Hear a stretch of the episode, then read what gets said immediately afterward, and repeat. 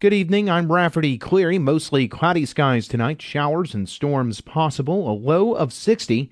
Your forecast in minutes. Putnam County will have a new election administrator beginning April 1st. The County Election Commission on Friday appointing Assistant Administrator of Elections Michelle Honeycutt to replace Debbie Steidel, who retires March 31st. Commissioner Linda Daniel said Honeycutt has worked for the Election Commission office for the past 21 years and will serve the county well. I've been with Michelle all of those 21 years, and she's a jewel. And she has uh, the ability to step into this position and make this office run just as smoothly as Debbie has had it running. And she has good rapport with us, good rapport with the office staff, and with other people out in the state. The Putnam County Election Commission accepted Steidel's resignation during this morning's meeting.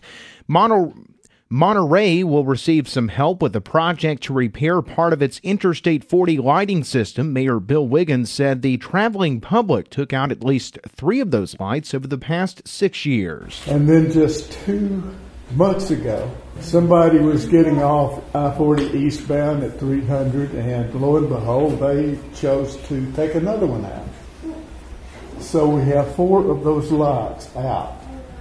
This latest one not only took the lamp pole out, but it did something to the wiring, and none of those lights on the ramp will burn now.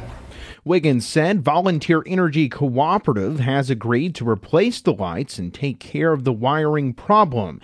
Wiggins still doesn't know how much that project will cost. A fire destroyed a mobile home in Cumberland County this morning. The blaze happened on Whitaker Lane off of Highway 70 North. Officials said firemen responded to the scene and found the home fully engulfed in flames. No injuries occurred as the occupants of the home managed to escape. Officials said a wood stove is believed to be the cause of the blaze. A Cookeville woman faces charges for allegedly exposing a Putnam County deputy to hepatitis C.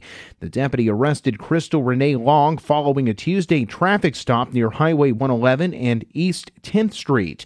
An arrest warrant said a needle concealed in the woman's waistband cut the deputy as he attempted to make the arrest. The report said the woman admitted to having hepatitis C. She's charged with aggravated assault, criminal exposure of another to hepatitis C, and unlawful possession of drug paraphernalia. A Crossville man was arrested last night for possession of a pound of marijuana. According to a police report, 20 year old Tyler Zimmerman crossed his vehicle over the yellow line while speeding near Dunbar Lane.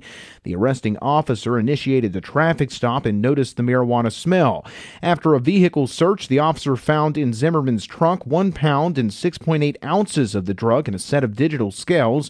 Over $1,000 were also found on Zimmerman's possession. He was arrested and transported to the Cumberland County Justice Center. The Homeless Advocacy for Rural Tennessee, or HART, began meeting yesterday in preparation for their upcoming point in time count.